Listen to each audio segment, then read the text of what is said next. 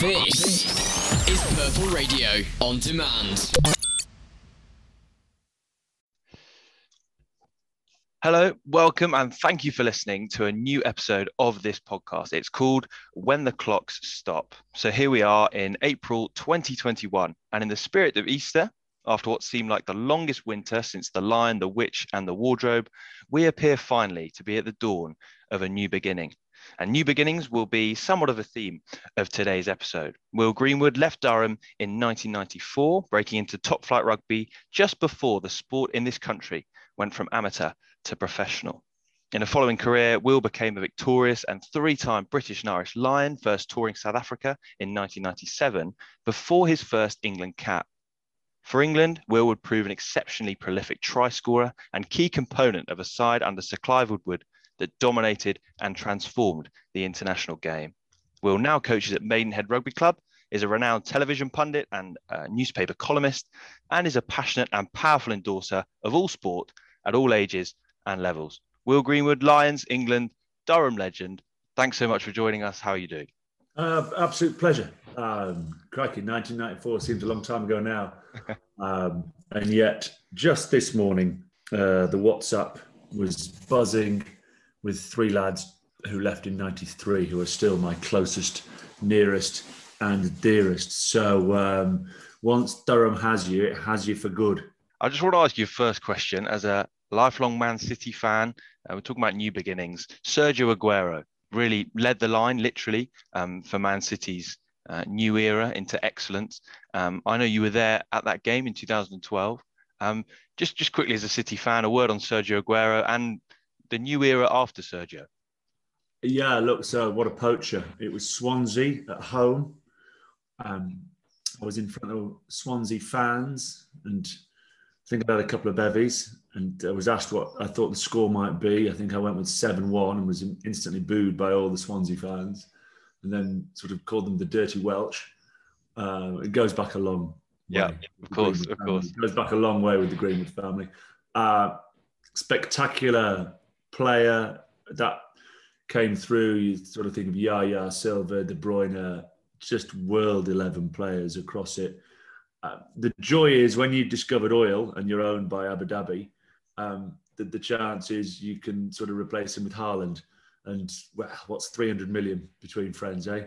So uh, my son, my youngest, um, walked out onto the pitch as a mascot with Aguero for the Watford game a couple of years ago.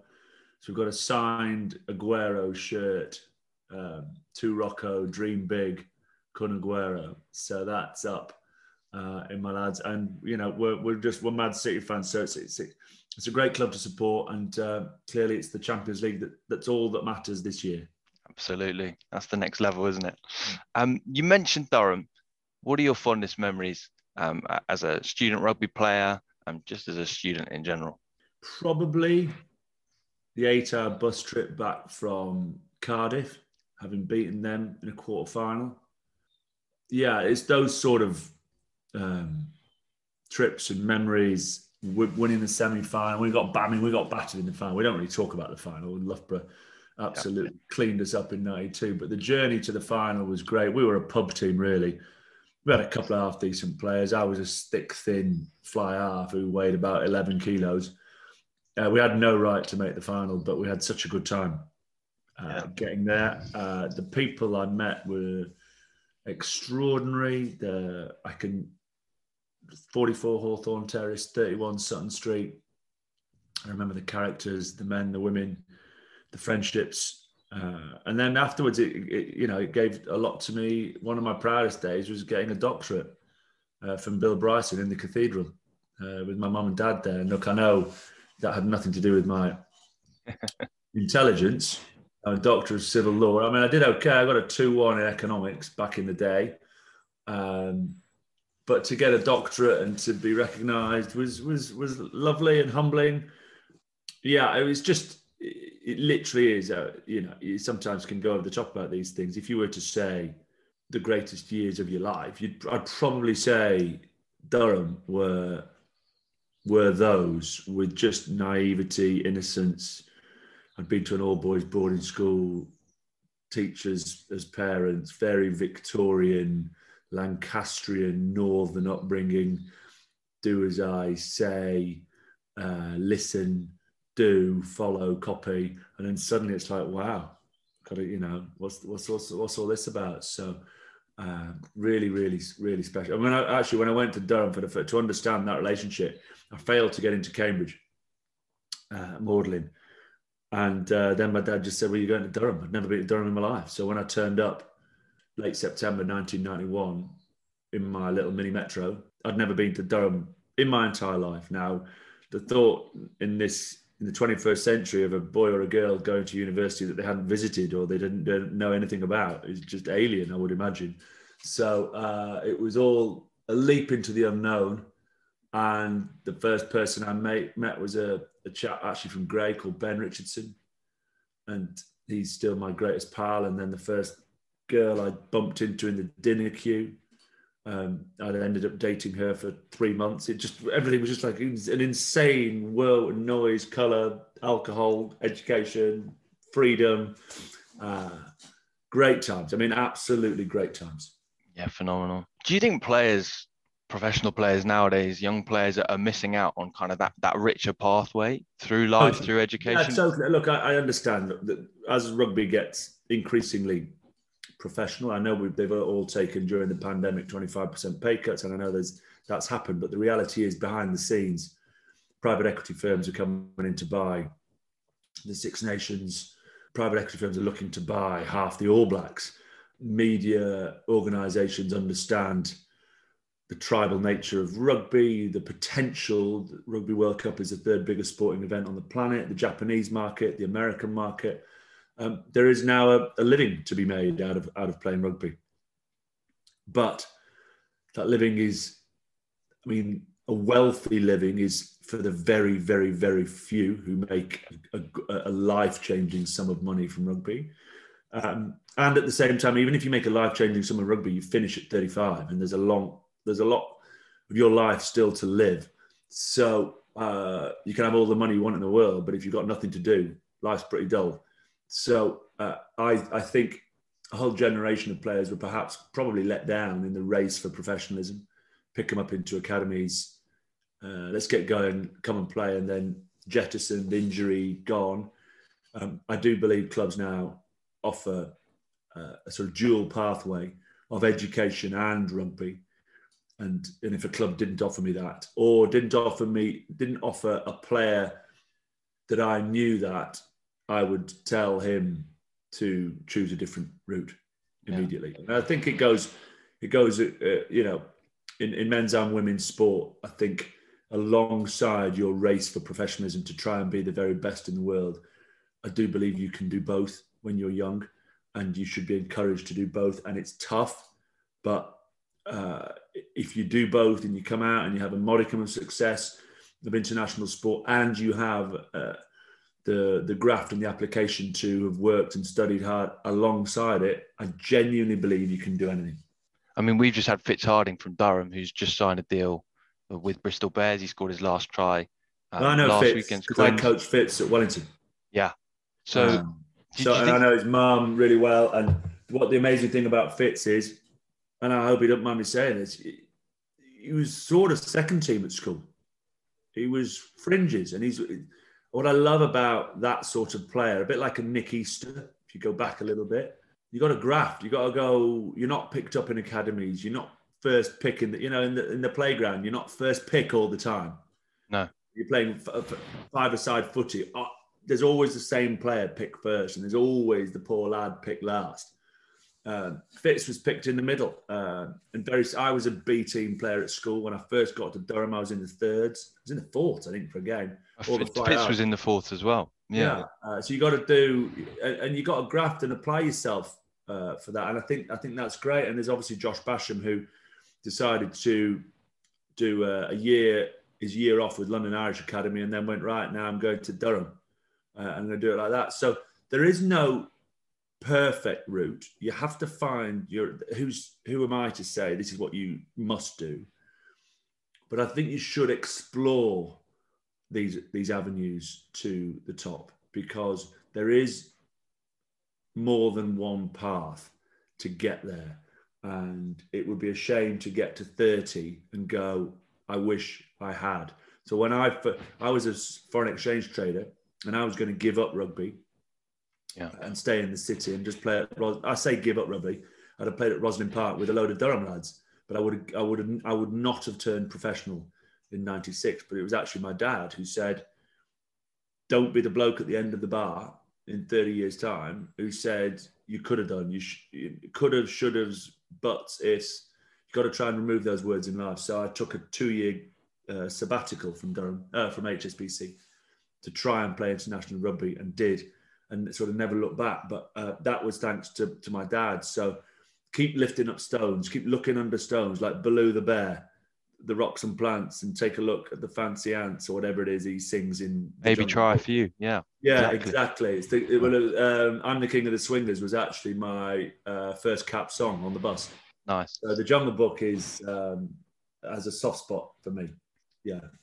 So you had no sort of ambition. I mean, w- when you were coming through sort of university, professional rugby wasn't a thing. Um, but then when, when your dad sort of said, you know, give it a try, look under the rocks and plants, um, what was kind of the, the lifestyle change for you at that point when you, you, you're giving this a go in, in a new professional game? So I suspect your listeners and perhaps even the parents who might be listening would think, well, he went professional and obviously he dedicated himself to his sport and became like a Tibetan monk. Um, he fasted, he abstained, um, he, he, he, did not speak to women, uh, and he chained himself to a running machine until he achieved greatness the reality is, uh, I signed for Leicester. I ran Austin Healey. We played together at Waterloo. Yeah. Part of the bet was he was he was still he'd moved to Orrell, which now doesn't exist, but great club, great club, just off Junction 26 of the M6. Uh, great club. Some proper players came through there. Dewi Morris, Nigel Heslop, um, some out Sammy Southern, and he said, "Where should we go?" So we said, "Well, let's meet in the middle." Because I was, "Let's go to Leicester." He'll, he'll, drive down, and I'll drive up. We'll pull off at the M69, and, and we'll go and join Leicester, and, and we did. So Leicester put us in the Holiday Inn. So for the first three months, I lived in a twin room in the Holiday Inn with Austin, getting paid to sort of train. Um, so it was absolute carnage. I mean, absolute yeah. carnage. Uh, and then we eventually got thrown out of the Holiday Inn, not for any damage or any shape or form, because we were inviting the whole of the Leicester first team after training back to the Holiday Inn for full Sunday roast every day. And Peter Wheeler, who was uh, the ex-captain and the Lion and the, and the CEO, couldn't work out why our food bill was about seven grand a week. We were basically feeding the team in it. So uh, yeah, in those first early years, it really was the Wild West. Uh, no one really knew about or had anything a knowledge of sports science. Certainly no knowledge uh, of of the body's capacity. So we overtrained. Uh, we really did. We were full contact training virtually every day, uh, and it took its toll eventually on a lot of people. Yeah, I'm sure. I mean, and at that stage when you were playing for Leicester, I think you you're with Austin Healey. You, you got a letter through to invite to a to a Lions tour um, before any sort of England stuff. Did you sort of ha- have any sort of inkling that that that was a, a possibility? Were you completely surprised? What kind of contact did you have leading up to that? Yeah, so I mean, in the first year at Leicester, so we joined in '96, and the Lions tour would obviously be '97. But if you look at the '96 season for Leicester, I think we played 49 games, and when we didn't end up winning the league, we ra- we literally ran out of juice because we played, we were in every cup competition. Uh, in fact, we ended up only winning one. We should have won the treble.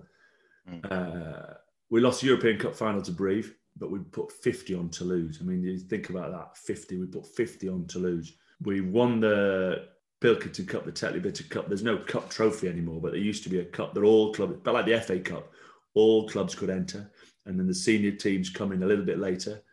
Uh, and we won that. And we were top of the league until about three weeks to go. And then because we played so many competitions, we had to play eight games in about 14 days.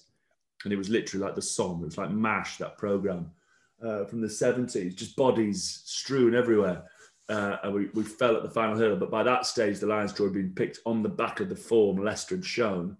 And because, literally, I think because of the European knockout stages in the quarters and semi-finals, McGeechan had sort of seen something in a skinny kid that thought, if we're going to try and go round the South Africans rather than through them, this this lad should be involved. And I was I was involved in the wider squad. So they first of all send out a letter to let you know that you're part of the consideration. You're in the top sixty. Top sixty. Okay. So that was sort of a month before selection. So that would have probably been March. So I sort of knew I had a chance. And the other thing in life, which is always helpful, is uh, Fran Cotton was manager, Stan Bagshaw was kit man, good Northern men, and Stan Bagshaw was an amazing. He, he was the kit guy. He's got loose lips, and he sort of said to me, "Oh man, I think I think Will's close," you know. So I sort of had an idea that I was close. I never knew. Um, so it wasn't a complete shock, but it was still an unbelievable honour. And it's probably, I know statistics don't mean much really in the grand scheme of things, but probably the thing I'm most proud of. And who knows, maybe I think Simmons has had a cap, so he wouldn't be an uncapped player. Don Brown would be an uncapped player. I think, you know, I'm the last uncapped player wow. to go on a Lions tour. It'd be like them picking Fitz Harding now for, from a good couple of Premiership games to go on the tour. It's that sort of uh, rarity of occurrence. So, uh, yeah, amazing times. What's the best thing about the Lions? I mean, obviously for fans, for players, for for opponents, it is ultimate rugby. But but from your experience, what makes the Lions so special? It's almost it's almost the first meeting when you first meet up. Yeah, you walk into the room you go to your, you go to your room first at the hotel, and there'll be a bag of kit, and you've got to put the kit on for the first meeting. So first of all, you're putting the new threads on, and it don't matter how old you get, bit of Lions kit that's actually that's your Lions kit with your initials on. That's proper tasty, that is. And then you've got the kit on, and you walk into the first meeting room and there are the best of the best. There's Keith Wood, there's Scott Gibbs, there's Gregor Townsend in 97. You know, you go to 01 and you're looking around and there's O'Driscoll, uh, Jason Robinson, Rob Howley, 05 again, O'Connell, and just looking going, wow. Like I'm like a, like, I'm the enthusiastic kid from Blackburn. What am I doing here? Literally, you, you have the imposter syndrome all your life. I, I did. So what am I doing here? Um, so it, it's actually the the realization that you are surrounded by the very very best, and you've been you've been you've been picked for it. And of course, winning a Lions Tour is unbelievably special. In '97, insane, but you can't tell me. Well, someone would be forcing words into my mouth to say, well, 97 was more fun than 01, 05. Clearly, winning uh, adds something to it. But some of the people I met in 01 and 05, you meet some amazing, even on a on a beaten tour, it's impossible not to have the most amazing time. Yeah, that's amazing. Warren Gatland then is his third Lions tour. Um, just with selection, there just seems to be so many kind of factors at play, and and with the current state of Northern Hemisphere rugby, and particularly England, you, you think a few months ago there'd be sort of 10, 15 automatic picks for, for England on that tour, you'd, you'd presume. And now England have absolutely no form. And I just want, from your perspective, how much do, does Warren Gatland base his selection on that Six Nations form? Have surely England players haven't become bad players overnight, but you know there's so many players coming through from those other nations in the Six Nations. What do you base selection on? Because there's so many world class players, yeah. proven yeah. lions who are not performing. So uh, combination is obviously form is the vast percentage of what he'll pick on. But then there's muscle memory. There's players who've done it for him. Yeah. There's players who he knows from his Welsh days can fit his system, can fit his style. There's English players from 17, 2017 that he knows with his coaches he can make better. What's amazing about coaches, and it's there's a there's an arrogance but a confidence to it that no, no matter what England may have done this year, Gatland will see physical attributes in players and go, I can do a better job than Eddie at getting better out of him. And that's what coaches believe. If you ask Eddie, he goes, Oh, I could coach that team way better than him. No, they might not say it publicly, but that's what coaches believe. They believe you can give them a certain group of players and they'll make them better than the other coach. They'll believe they're the best coach. And Gatland has that aura about himself and he, uh, and he's ruthless. You know, he dropped O'Driscoll for the third test in 2013. You know, who drops O'Driscoll? And he did. He's, and, and he, he, was absolutely right. We, we were talking about it on Sky after the second test. You had to pick Roberts and Davies for the third test. Uh, but having to and actually doing it are very, very different things. And he showed that on that tour. So, uh, look, the, the obvious ones is uh, Itoje will go, Sinckler will go, Curry will go. Farrell?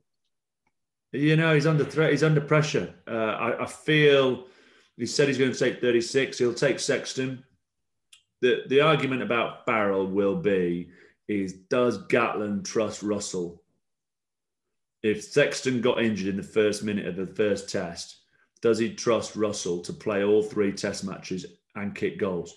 Because the reality is, um, if your Farrell's not there, then you've probably got Henshaw and Davies and Henshaw and Ringrose, Henshaw and Slade, uh, Henshaw and North in the midfield. You've got a back three of Louis Rees-Zammit, Watson, uh, Duhan van der Merwe, Liam Williams, Jonny May. I'm missing someone out, but Stuart Hogg at the back, uh, Antti Elliott. You know, none of them goal kick, right? So we can all play fantasy rugby, and fantasy rugby is great, but test matches, by and large, uh, other than the third test in 2013, that but the first test was decided by Kurtley Beale slipping and not kicking a pen. You know, the, the second test in Melbourne needed them to step up and kick them. You go back through all the test matches, the tight test match, while the series is still on the line, by and large, you'd better, you better have someone who doesn't miss. Uh, and that's why you sort of feel. I mean, the reality is, I've even, not even thought Biggar's on what Biggar is. It Biggar is in better form than Farrell, and he doesn't miss either. So I think, I think Farrell's under a lot of pressure. Just feel that Gatland will will take him. I mean, the last two tours, he's not taken England captains who people thought would go with with Robshaw and Hartley. So I, I can see him doing it again. Um, just England centres. Um, you're one of the greats. Um, I think I've just been I've just been thinking. I think it's the first time, certainly in a long while, it might be the first time in Six Nations history that England have gone a whole tournament and their centres haven't scored a try. Is that right? Um, I, I, I, don't know that. I've just I've just sort of pontificated on it, but um, it's certainly the first 16 Six Nations ones they can borrow. Yeah, looking into the Six Nations, you know, Manu Tuilagi. I mean, I, I think this, this England side, sort of under Eddie, uh, uh not reliance, but but he is a focal point of of their game plan. And when they're playing at their best, a lot comes through yeah. what Tuilagi can do. And Farrell and Slade, it, it's it was never going to be balanced. Um, what do you think is the future for that England centre partnership? And do you need always with an international partnership a blend, a Tindall Greenwood kind of contrast? difference is the key in all sports teams. I don't, you know, whether it's netball or or hockey, all sports teams need to celebrate difference. Uh, all sports teams need to have players that cover each other's blind spots, that yeah. do things that the other one can't do, that allow you, give you brilliant individual perspectives, but don't have the whole picture in focus. So you need different perspectives to snap the whole picture into focus the guy on your left or right has to be able to do things that you can't do, and vice versa. That then creates the trust. If you pick a whole team of people who do and think exactly the same, then the opposition find a way to stop you, and you got no plan B. There's no alternative route. And when you looked at England's back three and midfield, it just it was homogenous. It felt like it had assimilated into everyone does exactly the same thing. And uh, I was hugely disappointed by the use of uh, Ollie Lawrence because he went back to his club, and even though they got beat by 50 in his first game back, he was unbelievable. Off the back of a line out, back peel, bang, hit him on gain line, smashed over. And in 34 seconds of, Worcester, of his comeback game at Worcester, they did more with him than England did in three games. So, um, the, yeah, the, the, the difference is to answer your question in a word or a couple. Difference in all teams is critical. Difference, fresh perspectives. Do you think there needs to be a, a, structural overhaul in, in English leadership? It seems like Ford and Farrell are the captains, the coaches, captain leader legends under Eddie Jones. It seems a very sort of cozy framework there. Does that need a real challenge? Yeah, so you know, the week after the newspaper, come on, Greens, what what what they're going to change, and I feel I feel there needs a change in leadership now on the field. One cannot ever question Owen's competitiveness, achievements, trophies, belligerence, toughness, proper kid you want in the trenches next to you. You just feel that the team can't keep making the same errors and hope and, and not change. It's the it's the sort of it's the quickest route to failure when you're doing things badly to keep doing them and banging your head against the walls. So I, I, I personally would give Tom Curry the nod. I would at seven and just go, right, you're going to be in this team for next five six years. You're the best player in the team. You're unbelievable. I mean, I don't look, Scarlett Sale. Sale put 50 on Scarlett, and Tom Curry was just, it was like he was playing against eight year olds. Ridiculous. So um, that's that's potentially what I would do. Would you have liked to have seen Cameron Redpath in an England shirt for the next sort of 10, 12 years? I think he's just yeah. so well rounded as a number 12. Yeah, look, so again, it would have been probably September. I get many, many things wrong. I just thought I wrote a piece going, wow, Redpath and Lawrence, get them in now. Pick them, play them. And for the Autumn Nations Cup, didn't. Cameron goes north. He's just got he's just got time on the ball. He's got balance and he's tough. Uh, I think he's a supremely talented young man. He's clearly he's got a neck injury. He's got to look after himself. And Lions Bolter Redpath. Uh, it's it's look the inside set the centre slots are hardly nailed down, so he, he has a chance. But I just think if you're he hasn't played, he still isn't playing. Uh, the team, the squad. Uh, I think. Uh, I'm not sure, but I'm not sure what games, what caliber of game he can get. Gives him the platform to say, I'm back, I'm ready, this can happen. Um, certainly not inconceivable. And Gatland is someone who only to have seen a glimpse from someone and he'll take him. Well, very quickly 9, 10, 12, 13. First test, please. Uh, well, if you're going on form, I mean, uh, the, the, the easiest way to, to, to hide away. Yeah, well, you're well, you're Warren Gatland. We can't go on form. We've got to no, go. No, on. no, no. You be... yeah, you got to have Conor Murray at nine. Yeah, there's no. I mean, uh, I think if Tomos Williams had played the whole Six Nations, because I think he's a proper player. Thomas Williams, proper player. Uh, but I got Conor Murray against England just will have reminded Gatland how good his Test match beast is at nine. You, you have to play Sexton at ten, and I know all my Scottish friends would be like, "What, Finn Russell?" At best, Russell's a bet. Anyway, you're not asking me for my number twenty-two. Uh, Sexton, your twelve has to be Robbie Henshaw. I mean, it's very Irish. Your twelve has to be Robbie Henshaw. He's the best centre in the tournament by bloody miles. And then if you're on form, you you you're picking George North at thirteen. Um, I think Slade comes into that battle. Uh, what did I say? Murray, Sexton, Henshaw, North. Slade sniffing around. Yeah. Thank uh, you very yeah. much. Thanks. I just want to talk to you uh, just briefly about your career and and coming towards the end when you've you've been on all these Lions tours. You, have you've, you've had a wonderful time. You, you just clearly have had a lot of fun, and you've won a World Cup what was your mindset sort of approaching retirement? Did, did it spook you at all? What was the, the guidance you, you were given, especially going into punditry and, and Sky Sports? You know, what, what was that transition like? Uh, yeah, it's, it's, it's strange. It's sort of uh, July the 1st, 2006. Um, that's it. You sort of walk out. Um, the you, get your last pay slip last day of the month on the in June 2006 and away you go. The reality is you, you go on holiday July and August, and it the, the, it dawns in you in September. But I've been very fortunate. I'd started to do some work for Sky uh, as my career was winding down, and they came straight in and just said, "Look, here's come and work for us for four years," and it ended up being sixteen. Um, and that that involved match day stuff, but also great programs like School of Hard Knocks, working with unemployed lads uh, up and down the country in some pretty rough areas and trying to help them sort themselves out. So uh, a real variety to what we did. Align that with the, the Telegraph, and I've been writing my own articles there for nearly 17 years. Um, so those two gave you a sort of, I can never remember what when you're putting a tent up, there's a certain peg you put in around which the tent goes up.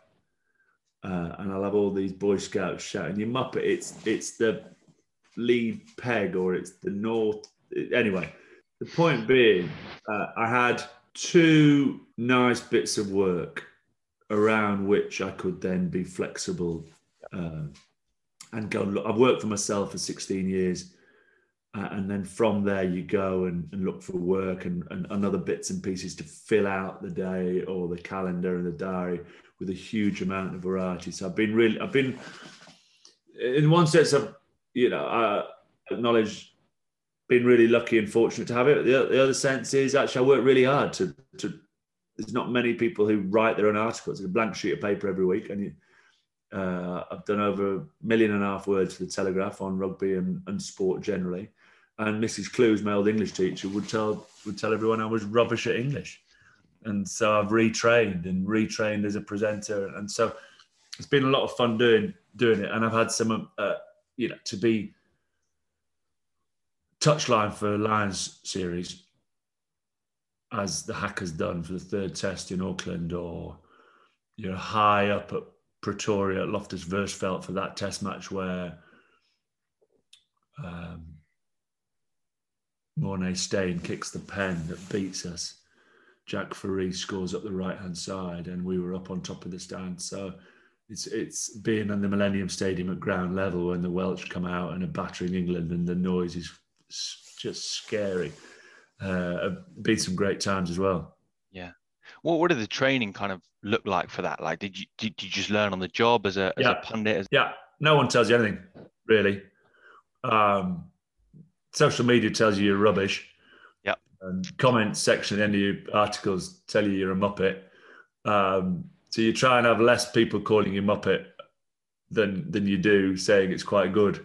Yeah. Uh, so uh, the reality is you got you tend to surround yourself with some some some trusted friends and advisors who tell you how it is. Ask your mates, ask your closest, ask the ask your work colleagues to give you pretty candid feedback and honest, transparent feedback, and pick up things that you're repeating. Get remove remove phrases that are irrelevant, old, out of date. Stay fresh. Visit training. Go and see different sports. Understand what's going on in the world. So, um,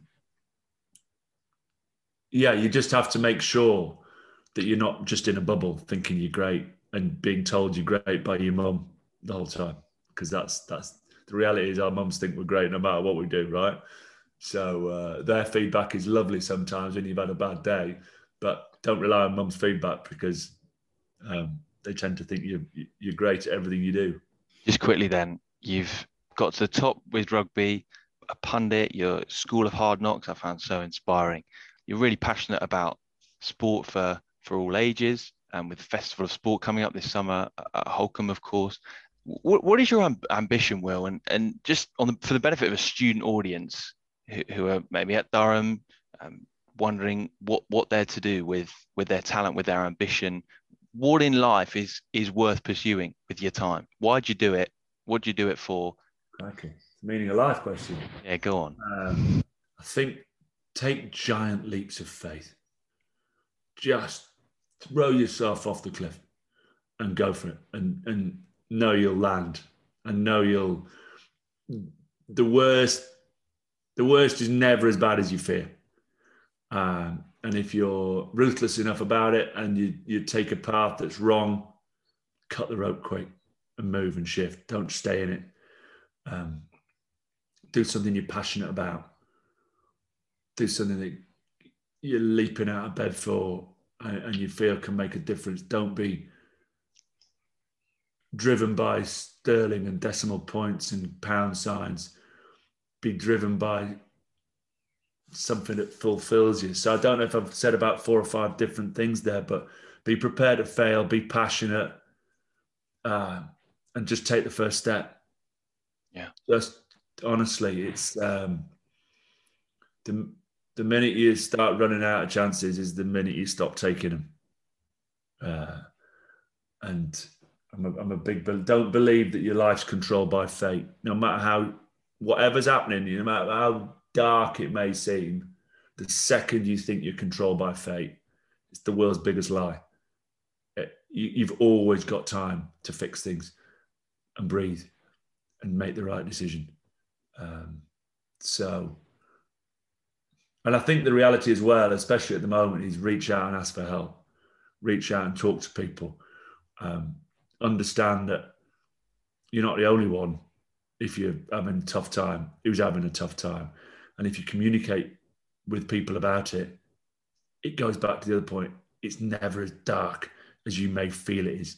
So um, be vulnerable and ask for support i think is is is hugely important. There are a lot of people out there who, who are willing and, and wanting to help people. Um, so just ask. Greenwood, thank you very much. It's been an absolute pleasure. Purple Radio Podcasts.